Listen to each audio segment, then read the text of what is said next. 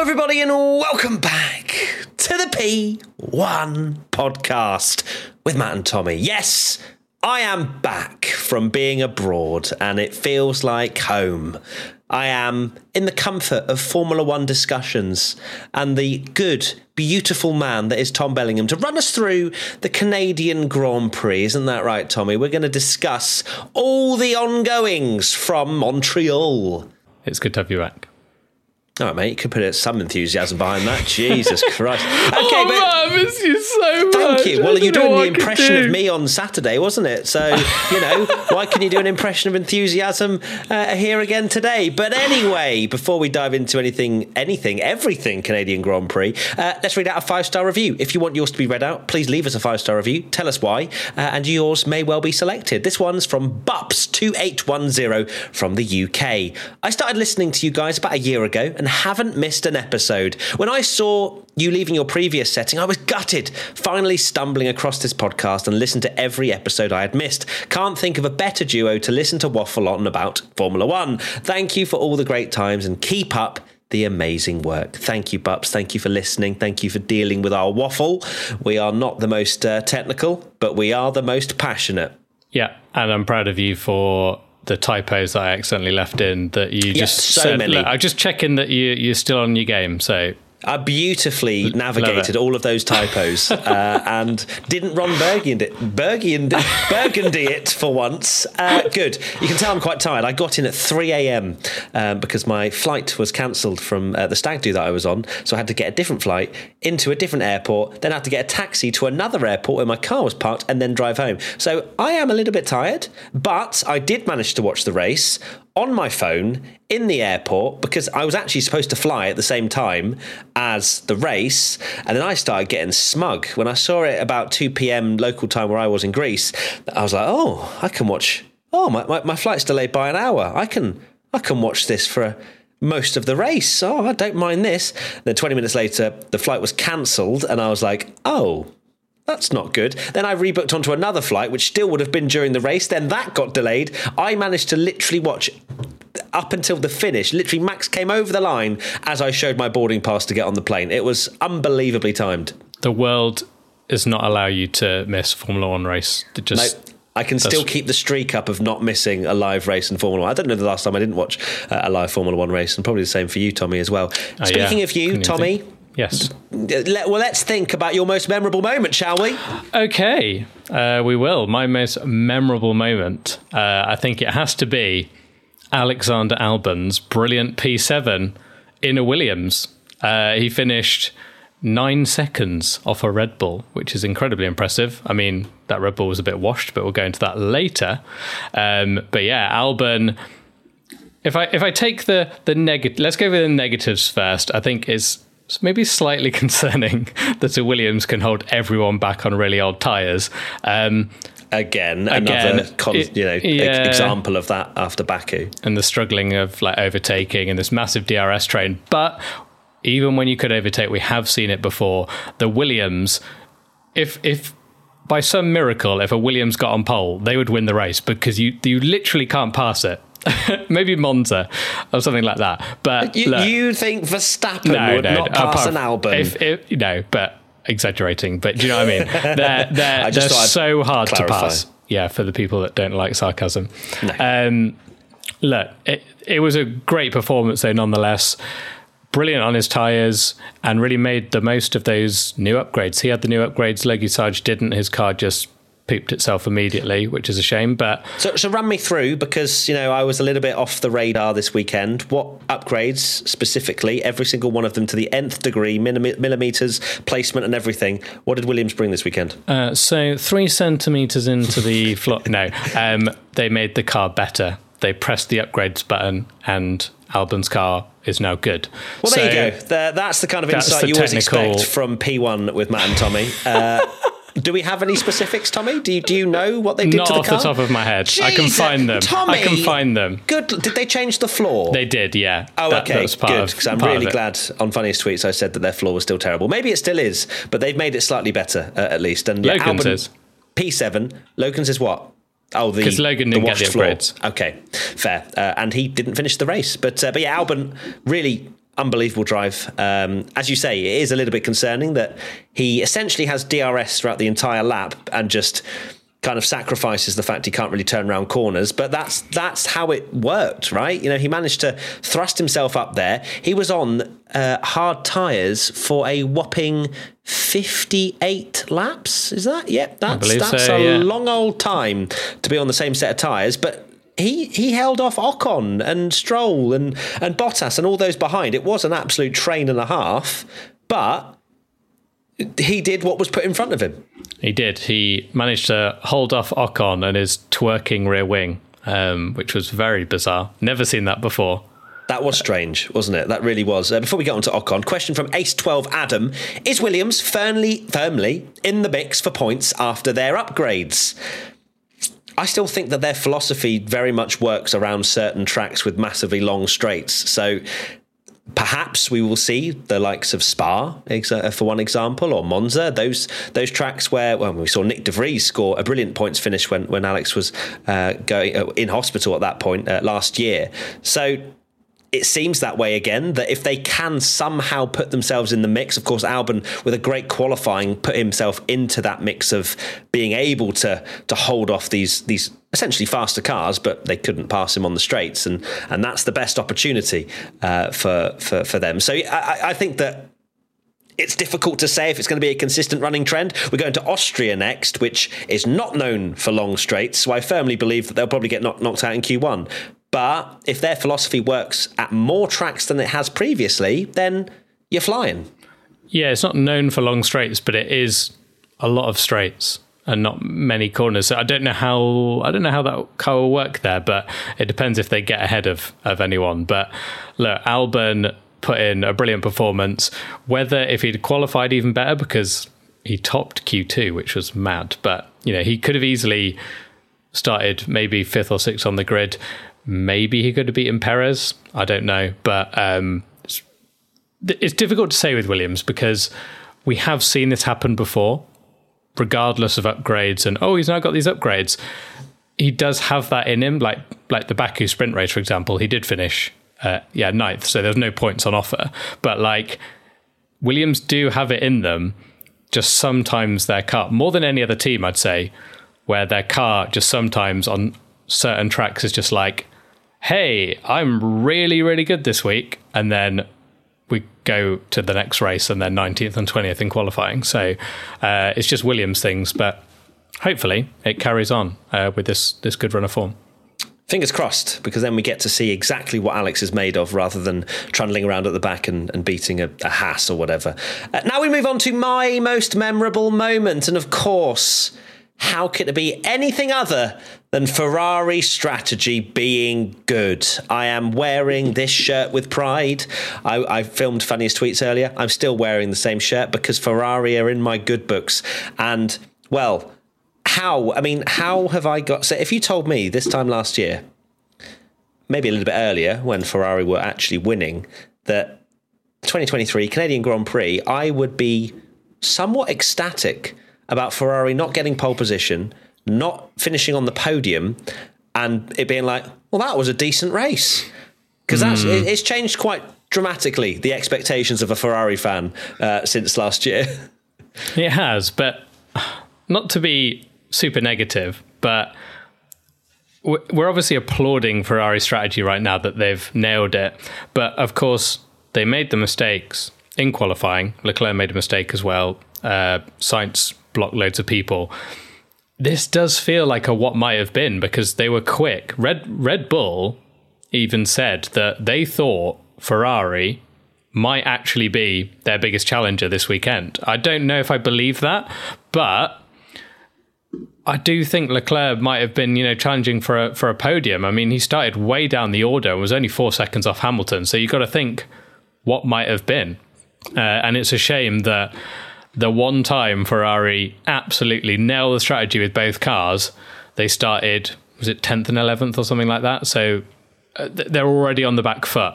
Um, why couldn't it have been the race where, you know, Leclerc has a cheeky pole or something like that, uh, and then it could have got an amazing result. So it's great from that side. Hopefully, this is moving forward. Um, what what they do. But um, I, I do feel like it's a bit of a missed opportunity at the same time.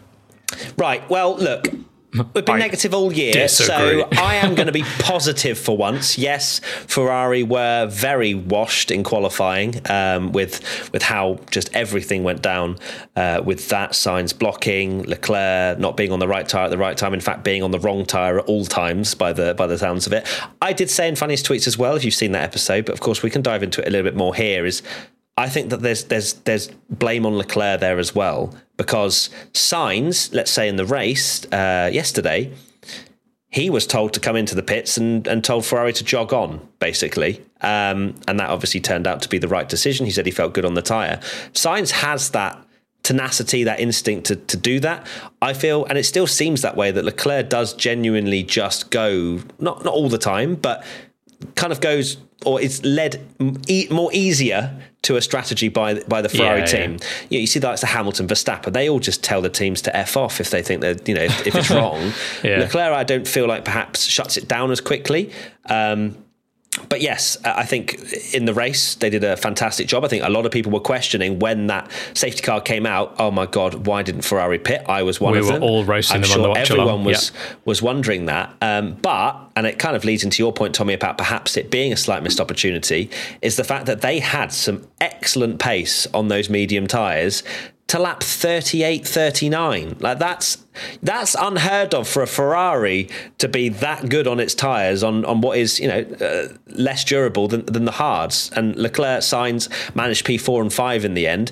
And doing that strategy was was a great idea because they were stuck in that train uh, the the albon train basically. Um, if and if they had pit with everyone else they would have stayed in that training. And, I, I highly doubt P4 and 5, at least as easily as they, it was, could have been achieved. You had Perez, of course, in sixth being, I mean, yeah, what can you really say about Perez's race? I'm sure we'll get into it. We'll but into but for Ferrari, I am going to say you're only as good as your last race, and that race was positive. We're going to ignore qualifying. Even though there's a really viral clip of Leclerc saying "Watch out for traffic" uh, in in the pits uh, in qualifying, and then being released straight into a car. Yes, uh, that clip is is very ridiculous. But um, yeah, we we on the watch along were absolutely roasting the strategy, thinking there's no way they've basically just sold themselves like not having a free pit stop here. I don't know what they're doing. We all thought as well, you know, Ferrari's tires go off, like like you were saying, and why wouldn't you bag that free pit stop? But I guess you know it was to get out of that Alex Albon DRS train, um, and then they had really good pace. Um, and and that to me is why it is a bit of a what might have been because maybe no not saying you know Leclerc's winning the race but maybe he is in that mix with Alonso and and Hamilton and, and battling uh, if he's not way down the order so um, what a fight that would have been if we'd have had uh, you know three different cars going for P2 which is now just the thing P2 yeah, we have to focus on P2 like it's P1. Leclerc only finished four and a half seconds behind Hamilton uh, at the end of the race, so that does make you question, you know, what what if? And but I'm not going to think about that. I'm going to think about the positives. And Ferrari did a good thing, and well done, Ferrari. We, we, we are so happy for you. That was a really good strategy that no one saw coming. And another positive is uh, Sainz did look much more like on Leclerc's pace as well, which is a really positive thing for them. And also, I want to say to Ferrari.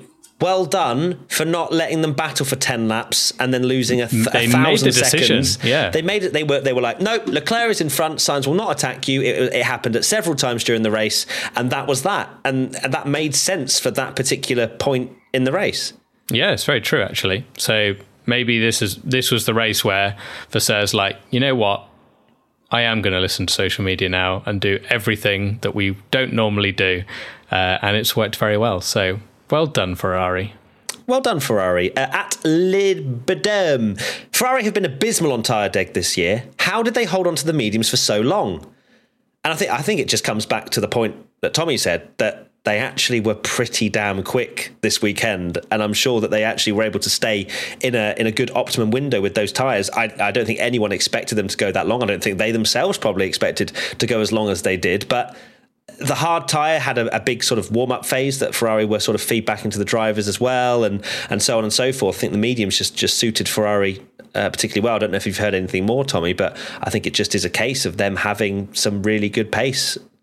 Yeah, really good pace. Uh, the hard tires were a weird one, weren't they? Because you know they they looked like uh, Verstappen was saying that you know he was struggling on the tires, and then they kind of came back in. So I guess Ferrari's thinking, as well as not just getting out the the strategy in the warm up phase, was just like.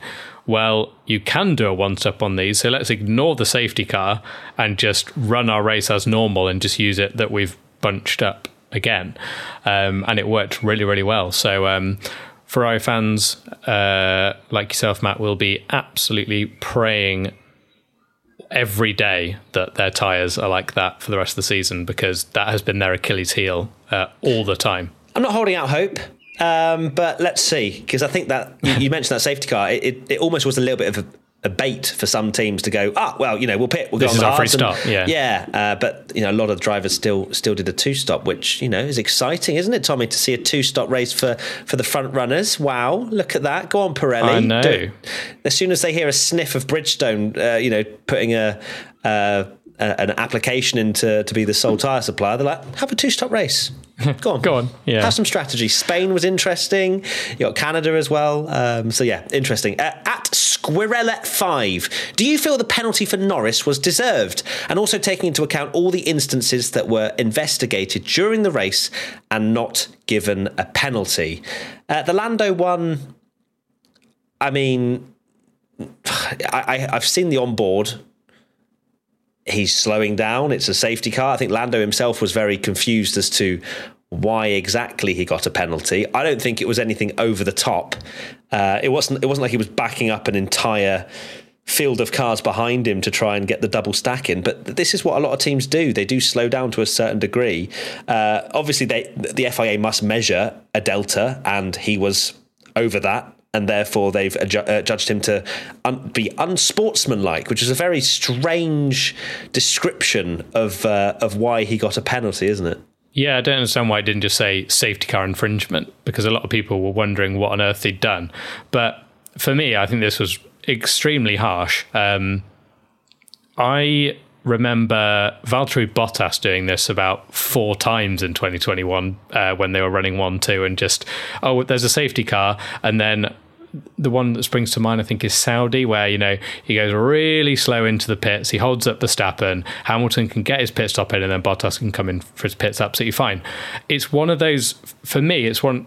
And this is what I thought. It was one of those weird rules where it's a rule, but they don't really enforce it. A bit like, um, you know, when they're that you're not meant to do a dummy pit stop and bring your mechanics out and uh, you know pretend you're doing a pit stop and then come back in, even though everyone does it and they've never policed it. And then, so for me, that was so weird because we've seen this so many times before. And as soon as I saw he got a penalty, I was like, he's probably backed off here because he was right behind Oscar and they wanted a double stack. So I think that was that was harsh. It's either harsh or why haven't you been policing it? So the next yeah, time and, and, policing it via the unsportsmanlike route yeah, is a very exactly. odd way to go down because one it gives no one real any um, indication as to what what that is. And since when have any of the drivers really been sportsmanlike? You know that they are all there for themselves and they all try and get as much of an advantage as possible. I, it's just a it was a very strange uh, route to go down. Yeah I'll allow it if they actually you know keep doing it. Like it's you can't can't be like oh well they used to do it. So if they actually go ahead and do this now the drivers will know not to do it or you get a penalty. So i hope there's mm. some consistency on that. And they've they have gone you know what? We are going to knuckle down on this. So um, i guess in that sense it is a bit unsporting that you're like backing the field up. But then is that now a uh, precedent now? Can yeah. you now not do that? Otherwise, yeah. it's unsportsmanlike. And then, how does that fit into other categories of not being sportsmanlike? Is Alonso giving it the absolute gas up that Hamilton's blocked him in the pit lane when it's that was the most biggest load of acting I've ever seen?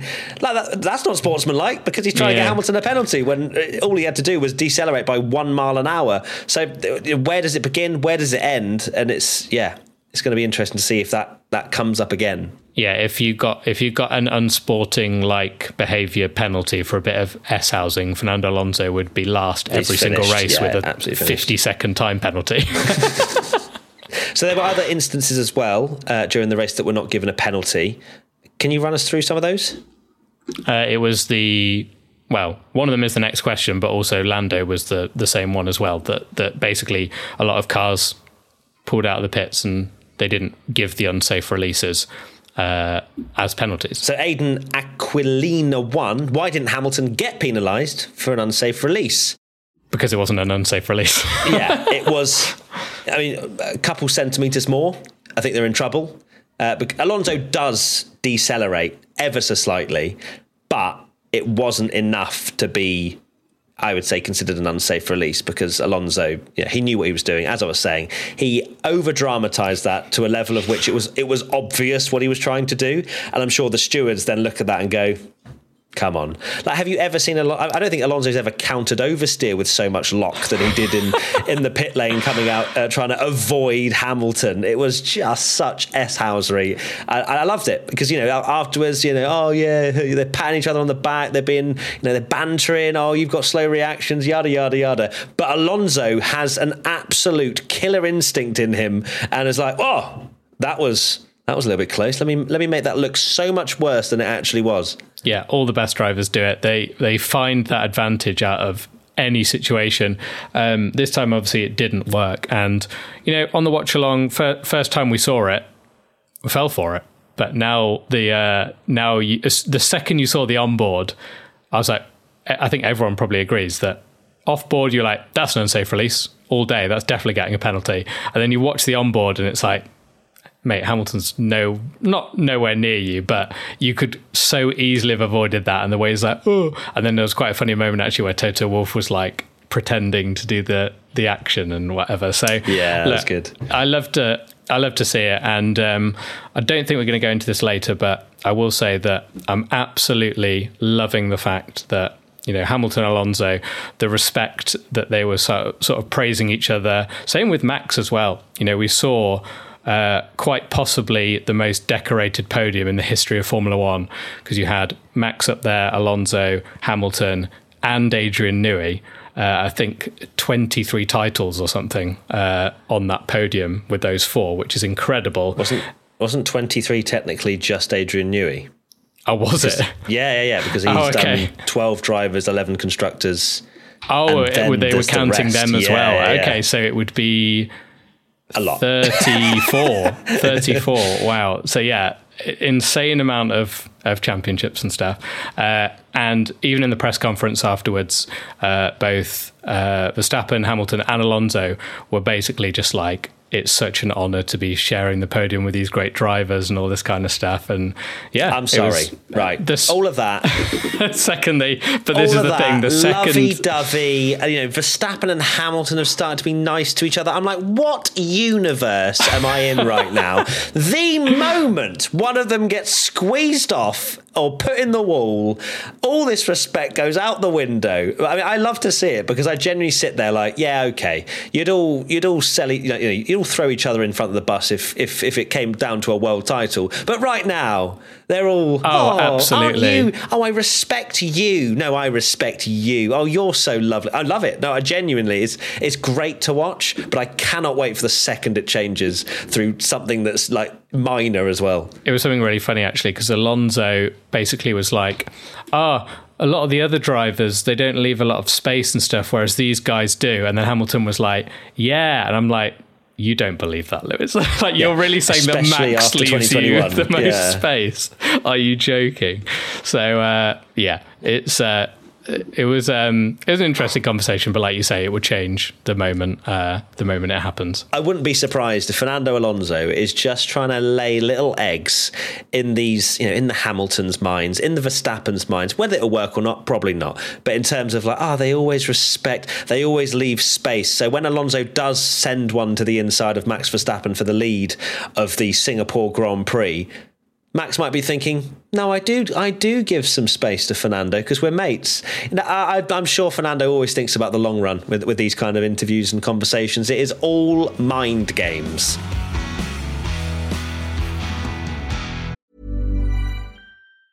Hey, it's Danny Pellegrino from Everything Iconic. Ready to upgrade your style game without blowing your budget? Check out Quince. They've got all the good stuff: shirts and polos, activewear, and fine leather goods all at 50 to 80% less than other high-end brands. And the best part? They're all about safe, ethical, and responsible manufacturing. Get that luxury vibe without the luxury price tag. Hit up quince.com slash upgrade for free shipping and 365 day returns on your next order. That's quince.com slash upgrade. Let's move now to a question from Max de Class. What's wrong with Perez and Stroll? Max and Alonso are much faster. Is it a skill issue? Yes. Next. yeah, uh, what is it's it, it honestly is a carbon copy of what happened last year as Frank enters the room. You have to show Frank now. You can't just turn away from the camera and not show Frank. That's that's against the rules. There he is. There's Frankie Poo. Um, yes, Perez and Stroll. For Perez, it genuinely feels like deja vu. Last year, started really fast. Everyone's like, oh my God, can Perez challenge for the title? Then he just has this sequence of horrendous results and bad qualifyings, and we're all like, "Oh, is Perez going to keep his seat?" It goes from the it's literal polar opposites, and I don't know exactly whether it'll be because Perez is very much a momentum driver. If he has confidence, he can deliver. Whether he has favourite tracks, perhaps, and we always speak about his street circuit king and all this sort of stuff perhaps he is more suited to those kind of circuits and everywhere everywhere else even though Canada is technically a street circuit he's a little bit more washed i don't i don't get it stroll look that man has absolutely no motivation to do it doesn't need to keep his seat he's turning up canadian grand prix oh yeah i'll stand in front everyone has the national anthem woo look at me i'm Lance Stroll i'm canadian because that's what apparently f1 do now where they have drivers stand on their own for the national anthem which is the most awkward thing in the world um, but yeah, I, Stroll, I, I, can see where his motivation may not be as high as Perez, but it is ultimately a skill issue because yeah. Fernando Alonso and Max Verstappen are better. This is what happens in Formula One. They are better. Um, but Perez has had a massive dip, and it all comes down to qualifying, really. When you when you put it down to it, he's not made Q three in the last three races in a Red Bull. Yes, th- this is the car that people are saying is so overpowered we need to peg it back. And Perez isn't even making Q3. It's, Max is AP. It's incredibly embarrassing, really. Um, yeah, Perez. Let's start with Perez, actually. Um, I don't even know where to start, actually. It's just so bad, isn't it? I mean, he, the worst thing is, as well, he has these moments, and you don't need to be on Max's level, but now it's getting to the point where it's like, embarrassingly bad when Max is so dominant. The fact that you know, I worked uh, I worked out the championship if Max wasn't there and adjusted every kind of order basically, and uh, Alonso would now be ahead of Perez in the championship because he's more consistent and he'd been getting you know he wouldn't have the same number of wins, but Perez is keep having these races where he's finishing low down the order, and it's almost not an excuse to say, you know him starting 12th in a Red Bull and finishing 6th is not good enough because Max has started 15th and he's got to second so easily, uh, even if he didn't win. And then he did win in Miami when he was, was way down the order. So it's incredibly frustrating for fans now um, because Max is winning so much. So you do have this thing of going, oh, you know, the only. It, it happened with Bottas where the only person you know that could actually challenge is his teammate but they're not delivering. And I'd argue that Perez is doing far worse than Bottas because at least Bottas was finishing second and third every race behind Hamilton, not sixth, fifth, wherever he finished in Monaco, like 16th or something.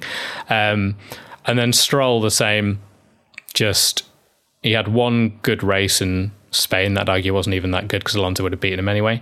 Um, no, biggest good surprise. and uh, one thing I will mention with Stroll is I saw Aston Martin had uh, when they did their team photo had Stroll P9 on the thing. It's like that's not something you celebrate. When when Alonso is putting it on the podium every race and you're P2, you don't get the pit board out of Stroll and go, "Yeah, P9." That's not a thing. So don't but he did that. Bottas on the line, Tommy. It was a great result for the it, team. It's actually embarrassing. So, and he wasn't he wasn't even there in the in the photo because obviously it was it was a bad race for him. So, uh, really poor, and just showing that yeah, Max and Alonso are um, two of the best to to ever do it, and showing showing their skill. But uh, the fact that it's Perez and Stroll actually really does. Um, back up my theory that that 2019 Racing Point was a race winning car and should have uh, got a lot more mm. points. And I think if you put Max or Fernando or Lewis Hamilton, someone like that, Wins. in a in a 2019 Racing Point, they are getting much better results than that. So there we go. It's a very good point, Tommy. Let's go back in a time capsule and put someone else in that car. Let's see what happens. we got to go back. We got to go back. Um, but yeah, I think that kind of covers Perez and Stroll. Disappointing, as you say. We don't have a. Sometimes Bottas would remotely put up a challenge to Hamilton in the Mercedes. When we don't have that, and no other team can really get close, that's when it is even more frustrating uh, for sure. Although perhaps with Perez really struggling to even get on the back of the Ferraris. I mean, he obviously ended 30 seconds behind Sainz after pitting at the end of the race to go for fastest lap.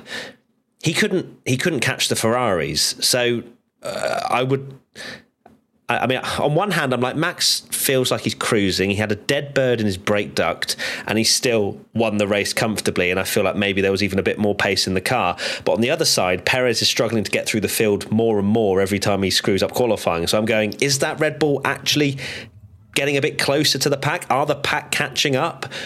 I think a little bit, but I don't think it's anywhere near enough to overthrow Verstappen at the moment.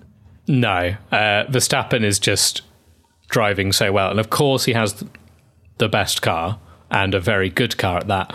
But he's definitely flattering it as well because it's just it's just that situation that you do get in Formula One. We saw it with Hamilton at Mercedes. We've seen it with Vettel at Red Bull, where it's man and machine, just perfect harmony. The car is so suited to that driver that they can just wipe the floor with everyone, their team, their teammate. You could put anyone else in that car, and I don't think they'd do a, better job because it's just like the car is so suited to that driver. Um, you know, it's a very, very good car. But look, back in 2020 and start of 2021, no, sorry, 2020, I think there was that run where Max was basically like, even though the Red Bull was so clearly like not the best car. He was still picking up the odd race win. He was finishing third when his teammate, whoever that was, was always like 11th and 12th. And we were going, God, imagine one day if Max gets a dominant car, how clear he will be.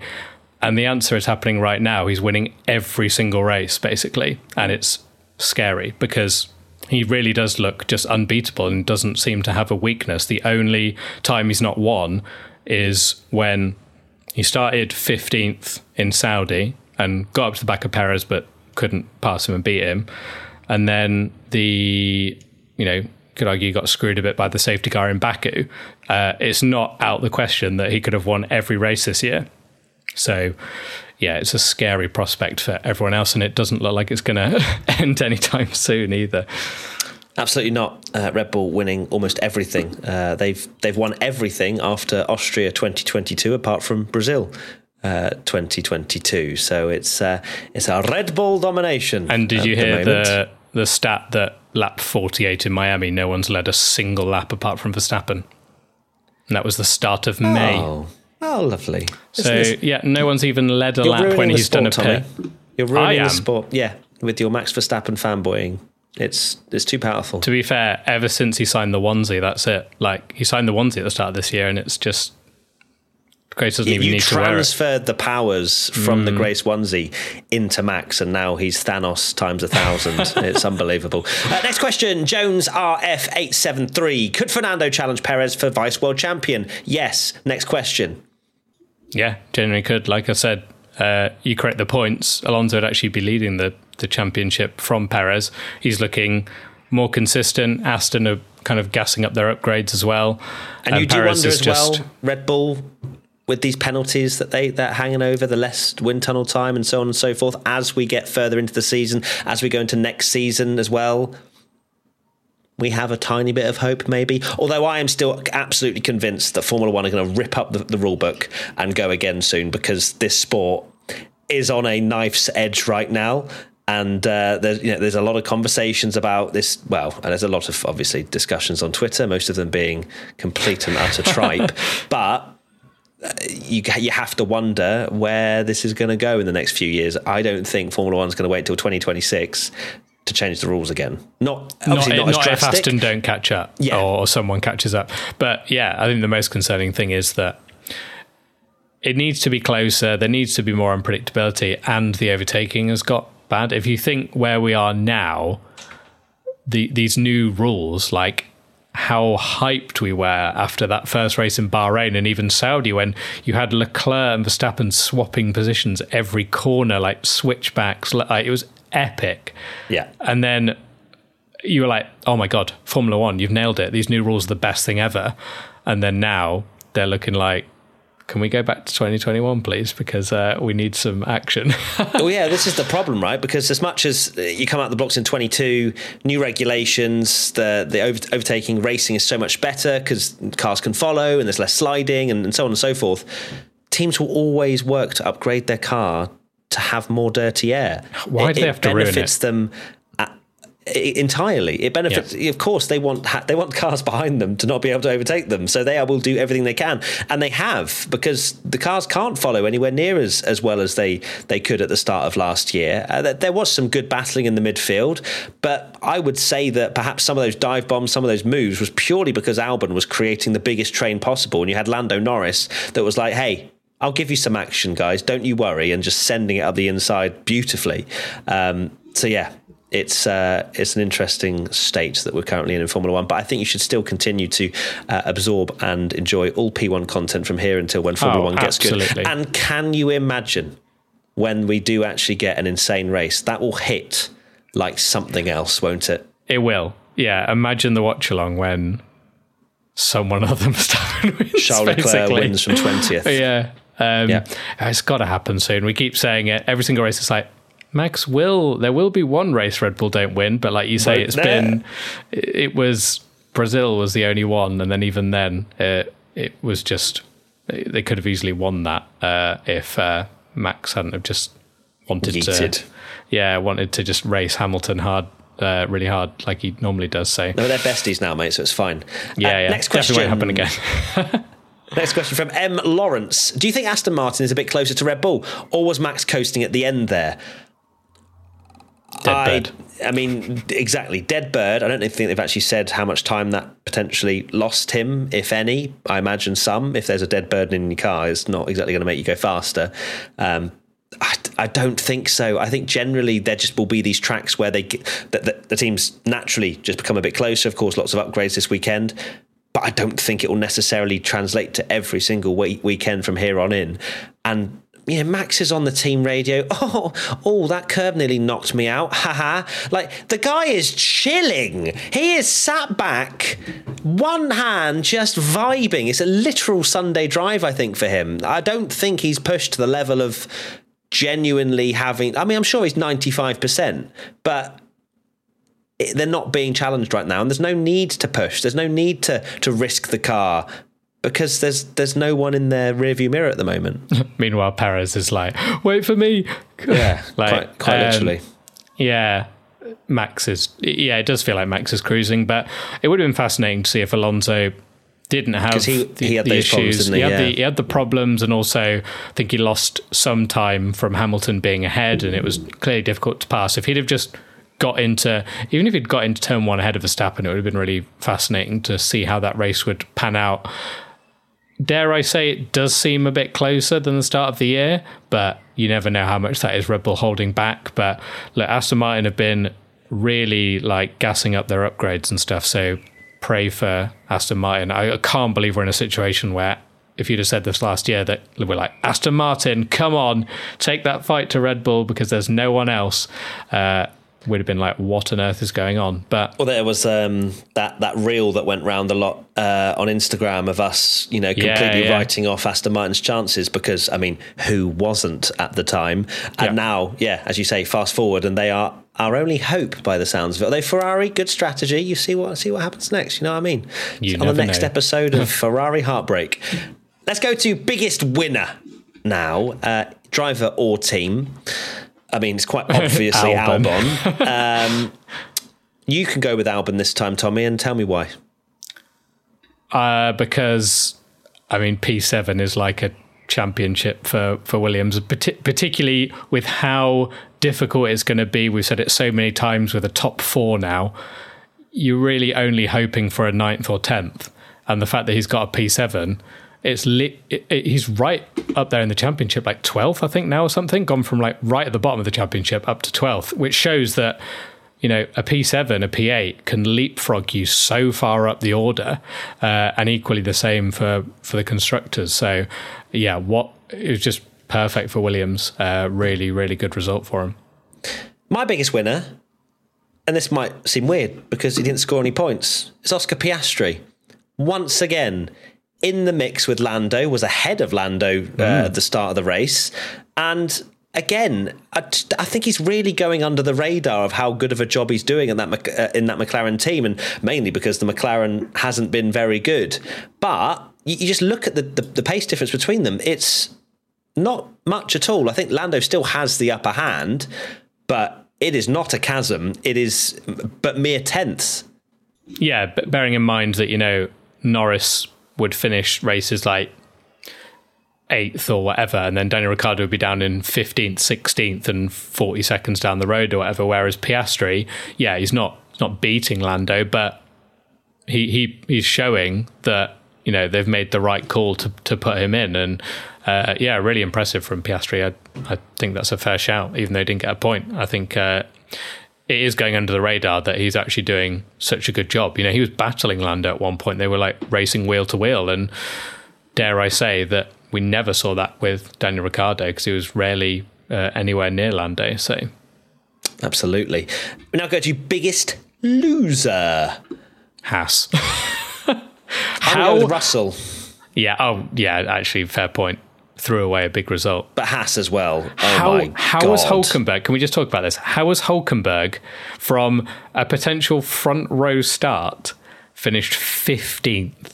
And a lap down. Well, he got completely shafted by the safety car by pitting on lap seven, I think it was, which mm. was, I mean, an odd strategy anyway. Clearly, the medium's not working on that Haas. Uh, he was actually going very slowly. I, mean, I think he was getting pretty mugged at the at the beginning. Um, so they obviously went for something slightly different. And then, of course, the safety car came out after that, and then he was completely out of position. So I think some of that has to be put down to the fact that he couldn't even start f- fighting because he had lost those positions, uh, and then he was just on on the back foot uh, from there, really. But but yeah, to be starting potentially second to finishing nowhere near the points um, is a painful, painful weekend, not just for Hulkenberg, Magnussen as well.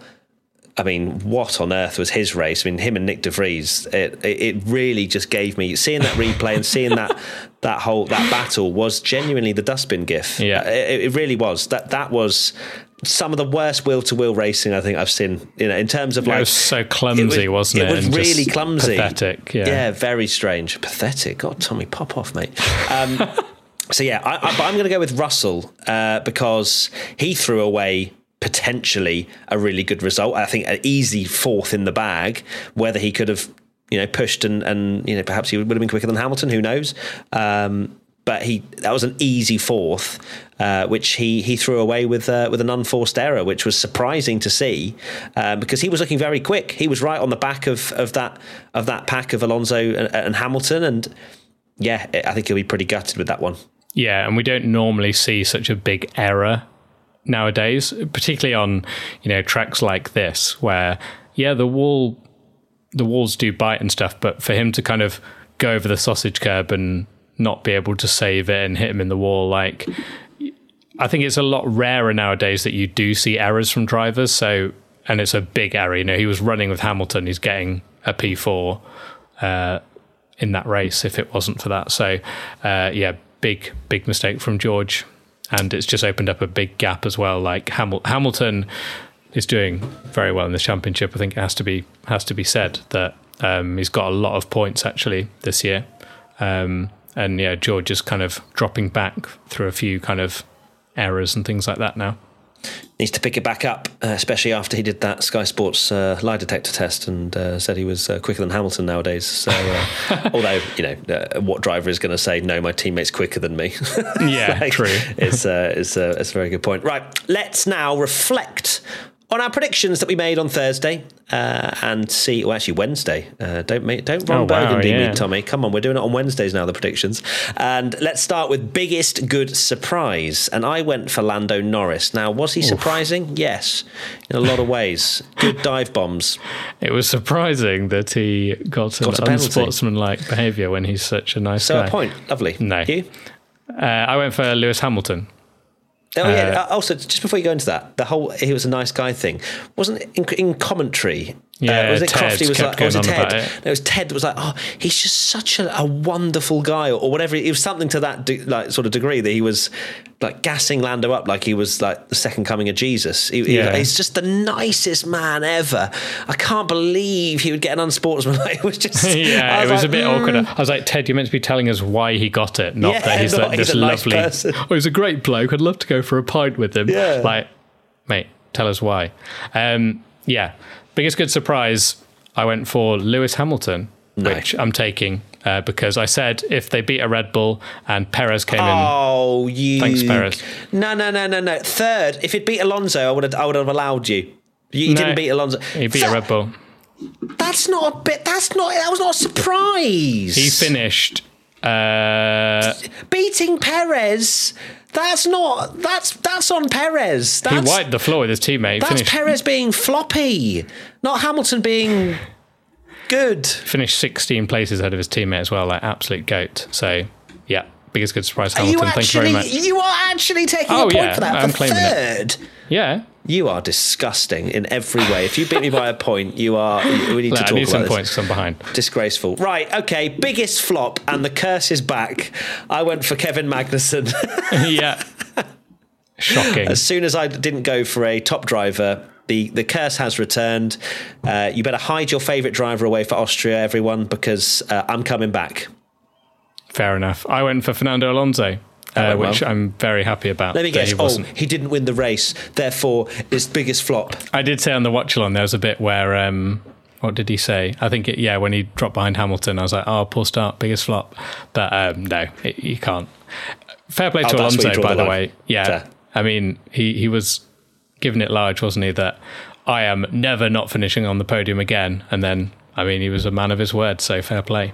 Uh, he's absolutely nailed it. He's, he knows something's coming. Um, Yeah. Pole position. I went for Alonso, which wasn't a bad shout, uh, and you went for Verstappen because you're boring as hell. Like, you, Yeah. honestly, you, you've you've used all your Verstappen tokens now. That's it. you, you, you, just stop.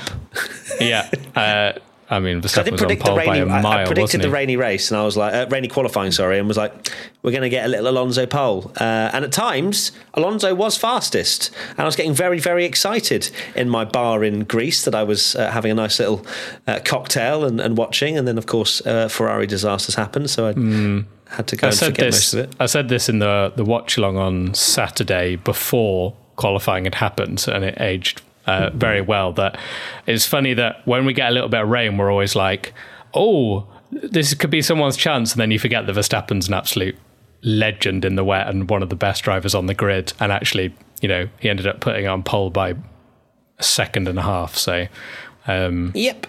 yeah, good, Okay. good stuff. I thought you were going to continue gassing up your boy. Okay, let's go to our top three then. Uh, in first place, I went for Verstappen. You went for Verstappen. Congratulations, that's a point.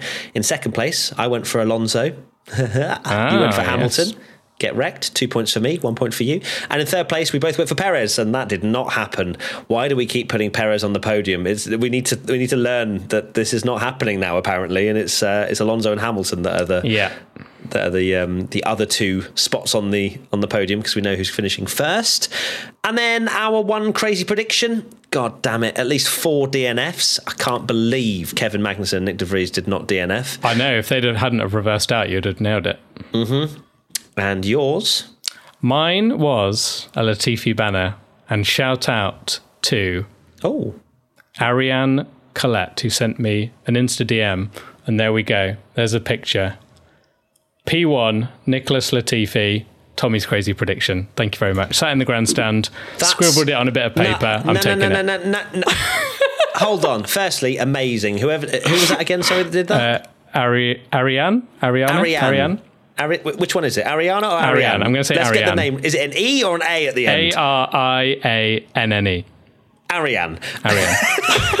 if thank if you, anyone was in the watch log and heard me read out names, you'll know why uh, I can't do that. Okay, that's why. Yeah, we, we usually don't. You don't do the uh, Twitch subs. No. Um, Ariane, thank you so much for doing that. That's incredible. But there's no points because I said in the terms and conditions that it had to be on television, and it did not happen. Um, I right. Someone, someone, uh, take a picture of watching this YouTube video on your TV, and then it will be No, on no, TV. whoa, whoa, whoa, during the broadcast. Good. I need to find these loopholes. Look, we got to get. We've got to make this championship No, close. okay, just for Ariane, you get the point because Yeah, thank you. Uh, she put that much effort into into making it happen. So, so well we done, need, we Ariane. need one love close that. championship this year. So come on, give me a point. you, you, you do anything for points, you. You're disgusting. Um, okay, and that is it. We'll be doing our F1 to 10 driver ratings, as always, as a podcast tomorrow. So be sure to check that out. And of course, a YouTube edit will go up of that as well. Uh, Tommy, final thoughts? Uh, final thoughts are just looking at the time. This is quite a long podcast, which is the classic. Uh, not a great race equals long podcast. Um, but yeah, uh, it's a shame because it was actually quite good at the start, but just petered out a bit. But come on, hope Austria, please give us something good. Austria's going to be the banger, maybe. Uh, my final thoughts are yes, Ocon had a wobbly wing, which we were going to talk about, but didn't. Very wobbly. Surprised it didn't fall off. Um, but if we haven't spoken about your driver enough, don't worry. Driver ratings, we'll be covering every single one of them tomorrow. So we'll see you very soon. Lots of love. Missed you all. Thanks for having me back. Glad you haven't replaced me and you know changed the business name and locked me out of the of the house. And uh, we'll see you soon for another piece of content. Bye. Bye.